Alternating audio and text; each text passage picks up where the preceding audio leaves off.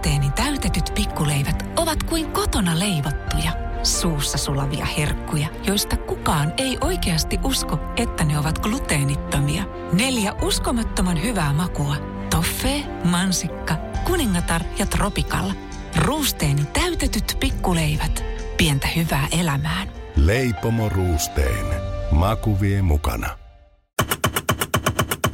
Ystävällisin terveisin Mikko Honkanen. Suomessa on aika hyvä koulutuksen taso. Kun vertaa maailmanlaajuisesti, niin Suomi on usein siellä, jos ei nyt ihan kärjessä, niin ainakin top kolmosessa ollut. Tilanteet saattaa muuttua nopeastikin. Ja yliopistojemme uusin tehtävä on löytää Maajussille Morsian. Tätä mieltä on keskustan eduskuntaryhmän puheenjohtaja Juha Pylväs. Hän kannattaa korkeakoulutuksen nykyistä suurempaa hajasijoittamista maakuntiin, joka on nyt sitten keskustan linja. Pylväs perustelee tätä linjaa muun muassa sillä, että jos korkeakoulujen toimipisteitä hajasijoitettaisiin enemmän, maakuntien poikamiesten olisi hänen arvionsa mukaan helpompaa löytää itselleen nainen. Tämä ilahduttaa varmasti maakuntien poikamiehiä. Keskustan eduskuntaryhmän puheenjohtaja Juha Pylväs hehkuttaa. Ja tiede- ja kulttuuriministeri Antti Kurvisen politiikasta hän tässä puhuu. Kurvinen sitä mieltä, että niitä pitäisi laittaa sinne sun tänne. Ja nyt se on huono, kun ne keskittyy isoihin kaupunkeihin. Näin. Ja kyllä, hän sanoi vähän muutakin. Mutta se ei poista myös sitä, mitä hän jo sanoi. Puheessa on tosin pointtia. Moni alle 35-vuotias menee opiskelemaan toiseen kaupunkiin, kenties pitkällekin synnyin sijoilta ja valmistuessaan hankkii työpaikan luultavimmin jostain muualta kuin just siitä synnyin kaupungista. Ja kun enemmistö korkeakouluopiskelijoista on naisia, niin joo, joillain miehillä voi olla vaikeaa löytää puoliso. Ei välttämättä naista muuten. Jotkut miehet haluaa miehen, luulisi keskustan senkin tietävän, mutta ei. Mutta Pylväs haluaa keskustan siis ajavan maakuntien poikamiesten asiaa ja puhuu myös sitten uunin pankoista seuraavalla tavalla. Aluevaaleissa suomalaiset päättävät kumpaa linjaa he tukevat keskustan ihmisläheistä kotiseutopolitiikkaa vai keskittämisen ideologiaa. Mitä parempi tuloksemme on, sitä enemmän voimaa meillä on pitää maakuntien puolta. Uunin pankolle ei ole varaa jäädä. Pylväs kiteyttää keskustan linjan. Uunin pankolle. Siis sielläkö se unelmien laiska prinssi makaa ja odottaa prinsessaa pelastamaan hänet jossakin maatilalla? Näin se taitaa olla. Keskustan uusi slogan onkin varmaan keskusta poikamiesten asialla.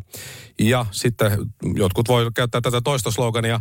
Keskusta askel taaksepäin on askel oikeaan suuntaan. No tästähän on nyt sitten yliopistot jo älähtänyt. Suomalaisten yliopistojen hallitusten puheenjohtajat, korkeasti koulutettujen ammattijärjestö Akava ja elinkeinoelämän keskusliitto EK tuomitsevat Kurvisen koulutuslinjaukset Suomelle vahingollisiksi ja pylväiset kommentit siinä saman tien jatkavat pitkään. Noin. Mutta siis ihan sama, mihin ja miten ja miksi korkeakouluja haluat sijoittaa, minne sitten ikinä haluatkaan. Mutta kyllähän tämä nyt tämä keskustan pylväsen kommentti, ja, ja tää, niin hän on kuitenkin iso vaikuttaa tässä puolueessa, niin onhan tuo aika reippaasti naisiin väheksyvä ja jos tuossa nyt oikein laittaa lasit päähän, semmoiset tietynlaiset lasit, niin onhan se myös puhtaasti seksistinen. Olis sanonut edes, jotenkin niin, että maakunnista jos lähtee pois ja sinne jää yksinäinen sinne uuninpankolle mies laiska makaamaan, niin saisi ilmaisen Tinder Goldin. Semmoinen Tinderissä kuulemma on ja se on maksullinen sitten. Niin ilmainen Tinder Gold sinne, niin luulis ääniä taas ropisevan. Vihreiden Ville Niinistö kommentoi tähän, että en tiedä onko tämä enemmän naisia, miehiä vai tieteen ja osaamisen merkitystä väheksyvä lausunto. Pylväs onnistuu yhdellä lausunnolla mitätöimään tieteen merkityksen korkeimman tiedon tavoitteluna, väheksymään miehiä ressukoina ja sanomaan naisille, että korkeakoulu on naimakoulu. Ja Ville Niinistö on tässä täysin oikeassa. Mä en esimerkiksi tiennyt, tämä on siinä mielessä ihan hyvä, että kun nainen, ja suurin osa huom on niitä naisia korkeakouluopiskelijoista, että kun ne menee sinne kouluun, niin niiden ei ole tarkoitus kehittää itseään, parantaa omia työmahdollisuuksia. Ei, ei. Ne menee sinne, jotta poikamiehet vois löytää tyttöystävän. Tämä keskustan linjaus meni niin syvälle, että James Cameron aikoo tehdä dokumentin tästä. Ja elämme muutenkin erikoisia aikoja. Suomessa kannabis on kielletty laissa, mutta keskustan äänestäminen on vielä sallittua. Ystävällisin terveisin Mikko Honkanen. Mä laitan tähän loppuun passiivis-aggressiivisen hymiön. Radio Cityn päivä. Ystävällisin terveisin Mikko Honkanen. Oi muistatko vielä joitain vuosia sitten, kun suomalainen yritys tuli ja sanoi, että nyt kaamos masennus sikseen, tässä tulee apu. Ja sitten he toivat markkinoille tällaisia nappikuulokkeen tyyppisiä, jossa joku ledivalo sitten palo, että siinä nyt sitten valoa, kun annat korvakäytävään, niin kaikki huolet unohtuu ja elämänlaatu paranee. Tämähän oli tällainen kirkasvalokuulokkeita valmistava Valkee, tämä yritys, ja se on nyt hakeutunut konkurssiin. Oikeusrekisterikeskuksen maksukyvyttömyysrekisterin mukaan Valkeen konkurssihakemus on tullut vireille viime perjantaina Oulun käräjäoikeudessa. Suomen asiakastiedon mukaan yrityksellä ei ole tällä hetkellä toimintaa.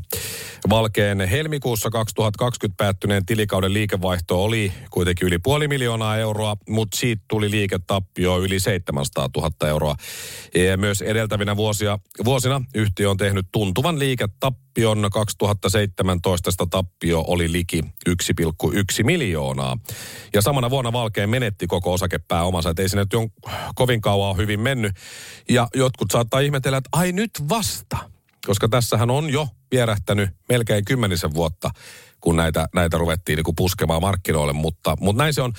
Valke on vuosien varrella saanut runsaasti kritiikkiä. Siitä, ettei valon vaikutuksesta ihmiseen muuten kuin silmän kautta. Näitä on tämmöisiä kirkasvalolampuja. Että siitä ei ole pätevää tieteellistä näyttöä. Oululaisyhtiö on myös saanut skeptikkojen yhdistyksen Skepsiksen vuoden 2012 huuhaa-palkinnon. E, ilmeisesti ansaitusti. Ja yhtiön sijoittajiin kuulu kuitenkin aikanaan muiden muassa entinen Nokia-johtaja Anssi Vanjoki, ja Valkee sai myös rahoitusta Tekesiltä kaikkiaan yli 2 miljoonaa euroa. Mutta ei se nyt sitten ihan lähtenyt. Ja konkurssi se on aina ikävä asia yrittäjälle, nyt kun on kyse suomalainen yritys ja, ja olisi ollut jotain potentiaalikin varmaan jossakin kohtaa, niin onhan tämä harmillinen uutinen. En mä rupea tässä niin kuin ivailemaan ollenkaan. Ja, ja ilmeisesti tästä Valkeen porukasta on jossakin kohtaa paljon siirtynyt tänne Ouralle, joka käsittääkseni myös on oululainen yritys. Ehkä siinä jotain opittiin. Oura on siis tämä hyvinvointisormus, tai niitä valmistava firma, joka sit haluaa parantaa elämänlaatua ja tää on, siinä on kaikki sensoreita ja se mittaa sykettä ja sykevälivaihtelua, kehon lämpötilaa, aktiivisuutta, unta ja sitten äpillä katellaan, että miten tässä nyt sitten menee.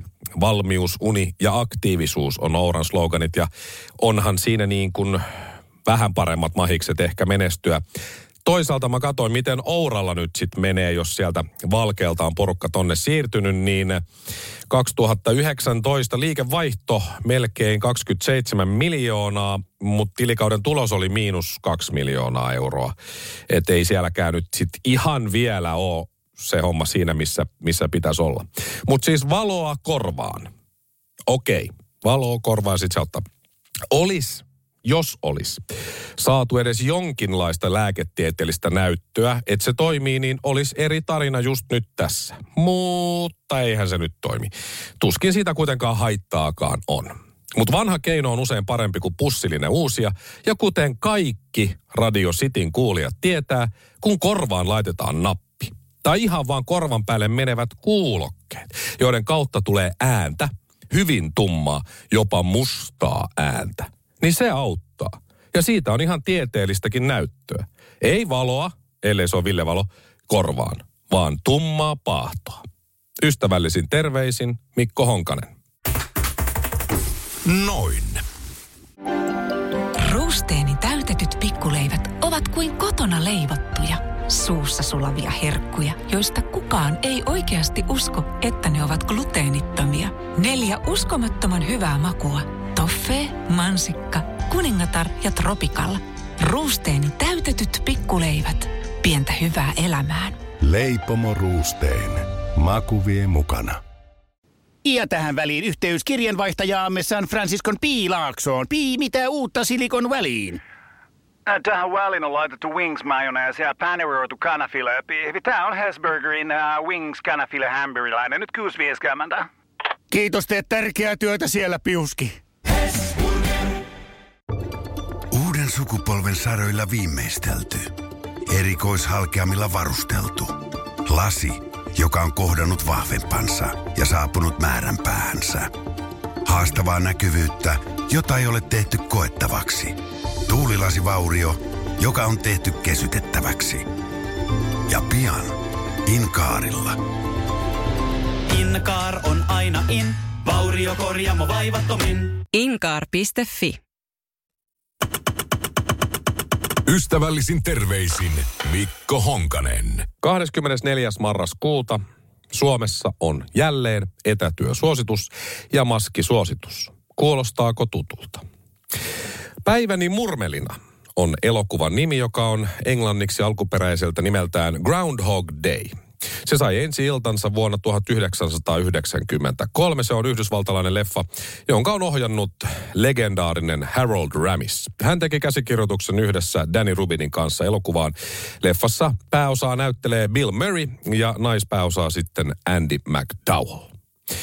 Ja päähenkilö Phil Connors tässä elokuvassa herää joka aamu samaan päivään amerikkalaisessa pikkukaupungissa, jossa hän on televisio-uutisryhmänsä kanssa tekemässä juttua kaupungin vuosittaisesta murmelipäivästä. Kaikki tapahtumat alkavat toistua päivä päivältä samanlaisina, paitsi hänen omat reaktionsa tapahtumiin. Hän herää aina helmikuun toinen päivä, kun radiosta tulee Sonin ja Sherin I Got You Babe kappale. Ja siinä sitten, kun hän tajuaa, että joka päivä on aina sama ja siinä sitten mennään eteenpäin, niin hän alkaa tekemään mitä mielikuvituksellisia asioita tämä Phil. Hän ottaa yhden illan suhteita, hän ryöstelee, hän tekee hyvin, hyvin vaarallisia aktiviteetteja. Ja sitten lopulta jossakin kohtaa jopa siis itse murhiakin rupeaa kokeilemaan siitä, mutta ei mikään auta, se aina herää siihen, siihen samaan samaan synkkyyteen. Sitten siinä on se Rita-hahmo, tämä naishahmo, johon sitten pikkasen alkaa ihastua tämä, tämä Phil ja, ja rupeaa miettimään, että jos, josko tästä nyt sitten, sitten jotakin tulisi kenties tästä jutusta, mutta aina se herää sinne sama, sama päivä päivästä toiseen. Ja arviot siitä, kauanko tämä elokuvan päähenkilö oli vankina tässä aikasilmukassa, niin ne vähän vaihtelee. Kuvausten aikana Harold Ramis, tämä ohjaaja, käsikirjoittaja, joka on buddhisti, sanoi, että koska buddhalaisuudessa sielu pääsee seuraavalle tasolle kymmenessä tuhannessa vuodessa, niin myös tämä elokuvan päähenkilö Connors oli siinä aikasilmukassa kymmenen tuhatta vuotta. Mutta DVD-kommenttiraidalla Ramis taas arvioi ajaksi kymmenen vuotta. Myöhemmin, kun jollain sivustolla ajaksi saatiin kahdeksan vuotta, kahdeksan kuukautta ja 16 päivää, niin Harold Ramis totesi silloin, että luulen kymmenenvuotisen arvion liian lyhyeksi. Kestää ainakin kymmenen vuotta tulla missään taidossa hyväksi. Ajan on oltava enemmänkin 30-40 vuotta. Tämä päähenkilö siis opettelee pianosoittoa siinä, opettelee ranskaa, kaikenlaista semmoista taitoa, mitä siinä sitten tuleekin tosi hyväksi, niin tietysti harjoitus tekee mestari. Mutta verkkosivusto What Culture vertaili vuonna 2014 eri kestoarvioita ja arvioi, että Connors vietti tässä päiväni murmelissa päiväni murmelina elokuvassa sen saman päivän 12 395 päivää, joka on melkein 34 vuotta. Ne, jotka ovat elokuvan nähneet, niin tietävät, että siinähän on kuitenkin sitten lopulta onnellinen loppu. Ja se on loistava elokuva. Se on komedia-elokuva. Kyllä.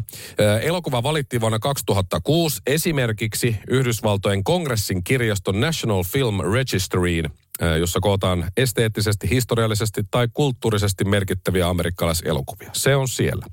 American Film Institute valitsi päiväni murmelina elokuvan vuonna 2000 parhaan amerikkalaiskomedian listalle sijalle 34. New York Timesin kriitikot taas valitsivat sen vuonna 2004 yhdeksi kaikkien aikojen tuhannesta parhaasta elokuvasta maailmassa. Vuonna 2017 BBCn äänestyksessä 253 eri puolilta maailmaa olevaa elokuvakriitikkoa valitsi päiväni Johnny Murmelina kaikkien aikojen neljänneksi hauskimmaksi komediaksi. Se on kuitenkin, vaikka se elää ja touhuu ja tekee mitä tahansa siinä 30 vuoden suurin piirtein ajan, niin se on komedia. Me ollaan oltu tässä luupissa vasta alle kaksi vuotta. Tässä koronaluupissa me, säällä Suomessa. Niin nyt kannattaa viimeistään suhtautua tähän komediana tragedian sijaan. Koska tästä saattaa tulla kaikkien aikojen hauskin matka. Ystävällisin terveisin Mikko Honkanen. Ja tähän perään passiivis-aggressiivinen hymiö. Ystävällisin terveisin Mikko Honkanen. Yksi Suomen naapurimaista on Ruotsi. Ja Ruotsi tuossa naapurissa on kyllä paikalleen jämähtänyt uudistuskyvytön ja seksistinen maa. Sillä 145 vuoden ajan siellä on ollut vain miehiä pääministereinä. Paitsi nyt. Ruotsin uudeksi pääministeriksi nousee sosiaalidemokraattien Magdalena Andersson, kertoi esimerkiksi STTn uutiset eilen. Valtiopäivät äänesti asiasta aamupäivällä eilen ja Anderssonista tulee näin ensimmäinen nainen Ruotsin pääministerinä. Kansa juhlii, jipi jipi, huraa huraa, mitä siellä nyt sitten huudetaankaan. Ja sitten meni seitsemän ja puoli tuntia ja sitten STT kertoi taas. Magdalena Andersson on pyytänyt eroa Ruotsin pääministerin paikalta. Hän on kertonut asiasta tiedotustilaisuudessa. Että sellaista. SVT mukaan Andersson ilmoitti puhemiehelle olevansa kuitenkin edelleen kiinnostunut sosiaalidemokraattisen yksipuolueen hallituksen johtamisesta. Mitä se sitten ikinä tarkoittaakaan. Mutta eihän toi ole edes siis yhtä työpäivää. Seitsemän ja puoli tuntia. Siinä on niin heti pitänyt alkaa kirjoittaa eroanomusta ja miettiä sitä lehdistötilaisuutta niin kuin saman tien. Vihdoin nainen pääministeriksi ja sit heido. Ruotsi hävisi lätkäfinaalin viimeisellä sekunnilla tulleen takaiskumaalin takia. Siis miettikää, että Anneli Jäätteenmäki, Suomen entinen pääministeri, se oli niin kuin sekunnin pääministerinä, mutta se oli kuitenkin 69 päivää. 69. Nice. Mutta joo, Sanna Marin ja monet muut demarit, kun tämä oli demari, tämä Magdalena, niin kehu heti sitten vuolaasti eilen. Sanna laittoi oikein ruotsiksi siinä sosiaalisen median onnitteluita ja SDP myös. Lämpimät onnittelut ja sydämelliset kiitoksetkin mainittiin. Mutta sitten jostain syystä ei tullut onnittelua siitä, sitä erosta. Ei tullut sillä onnea erosta viestejä, joka on hieman erikoista niin kuin SDP-puolelta. Muut puolueet kyllä juhli täällä tietenkin. Mutta politiikka on sellaista, että tästä tullaan kuitenkin voittajana ulos. Hyvä kun erosi, koska poliittiset näkemykset ja puolueen politiikkaa vastaan sotivat ristiriitaiset ajatukset johtivat siihen johtopäätökseen, että valiokunnissa päätimme, että tämä nyt ei voi jatkua tällä tavalla. Ja minä en voi pääministerinä seistä näiden päätösten takana, joita noin muut huonot puolueet on tehnyt. Aina löytyy joku semmoinen takaovi. Poliitikko osaa luikerella asioista pois. Mutta poliitikko, se on maailman negatiivisin työ, koska kaikki aina haukkuu toisiaan. Paitsi, no joskus jopa puolueen sisällä on jopa tapeltu tässä viime aikoina ihan täällä Suomessakin, siis nyrkeillä. Mutta missään muussa työssä ei niinku kilpailija haukuta yhtä ahkerasti ja koko ajan ja aina kuin politiikassa. Ei edes urheilussa. Kehutaan vastustaa vaikka se just hakkas hampaat kurkkuun. No siinä oli kiivas matsi ja sitten sit, sit, sit löi multa hampaat kurkkuun. Sitten kävi tällä tavalla. Kaveri oli tänään parempi. Jos radiojuontaja toiselta kanavalta mokaa jotain ja on lehtien otsikoissa tai jotain. En mä ole heti jakamassa sitä uutista mun someen tai puhu siitä täällä ja sano, että no niin, kattokaa nyt tätäkin sankaria.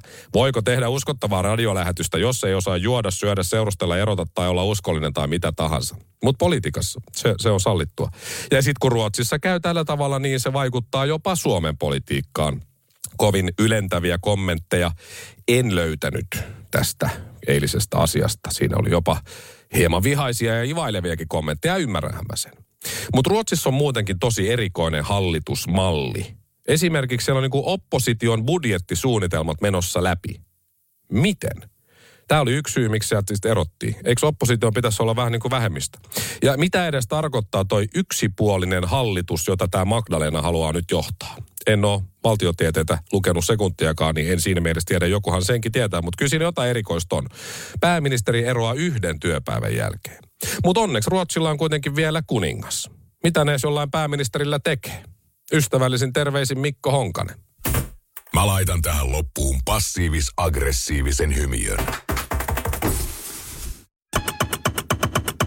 Ystävällisin terveisin Mikko Honkanen. Suomen tasavallan presidentti Sauli Niinistö tiedotti linnan juhlista Helsingissä 17. päivä marraskuuta.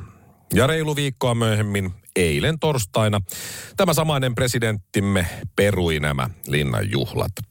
Eli Sauli kertoi eilen torstaina iltapäivällä, että viime päivinä huonontuneen tautitilanteen ja koronapassisääntelyn yhteisvaikutuksen vuoksi presidentinlinnan juhlavastaanotto 6. joulukuuta tänä vuonna perutaan. Myös veteraanien ja lottien kutsuvierastilaisuus on terveysturvallisuussyistä peruttu. Tiedotteen jälkeen heräsi nopeasti kysymys monille, että no mutta mitä sieltä televisio televisiosta sitten tulee tänä vuonna itsenäisyyspäivän kunniaksi. Sehän on joka vuosi Suomen katsotuin televisio-ohjelma aina. No Yle tiedotti, että Linnan juhlat lähetys nähdään TV1 ja Yle Areenassa itsenäisyyspäivänä varttia yli seitsemän alkaen illalla siis, vaikka itsenäisyyspäivän kutsuverastilaisuus Linnassa on koronatilanteen vuoksi peruttu ja kyseessä on suora lähetys myös. Eli jotain sieltä kyllä sitten tulee. Ja luultavasti tulee myös tuntematon sotilas. Mutta mikä versio? Sitä voidaan nyt sitten jännitellä. Kai se on muuten kerrottu jo, en tiedä onko. En ole kattonut, mikä sieltä tulee. Mutta siihen tuntemattomaan sotilaan liittyen, niin monella on varmaan muistikuvat, mullakin oli, että 90-luvullakin se tuli aina sieltä itsenäisyyspäivänä sitä katsottiin joskus koko perheen voimia. Joka vuosi se tuli. Niin ei tullut. Tuntemattoman sotilaan televisio ensi oli vuonna 1967. Ja seuraavan kerran 1973 70-luvulla se näyttiin kahdesti vaan, koska seuraavan kerran se oli 79. 80-luvulla vaan kerran. 1985 se tuli. Ja 90-luvullakin vain kolmesti. Vuonna 92, 95 ja 99 mutta ei todellakaan joka vuosi. Ei 80-luvulla, ei 90-luvulla, mutta vuodesta 2000 lähtien kyllä. Yleisradio on esittänyt tuntemattoman sotilaan joka itsenäisyyspäivä.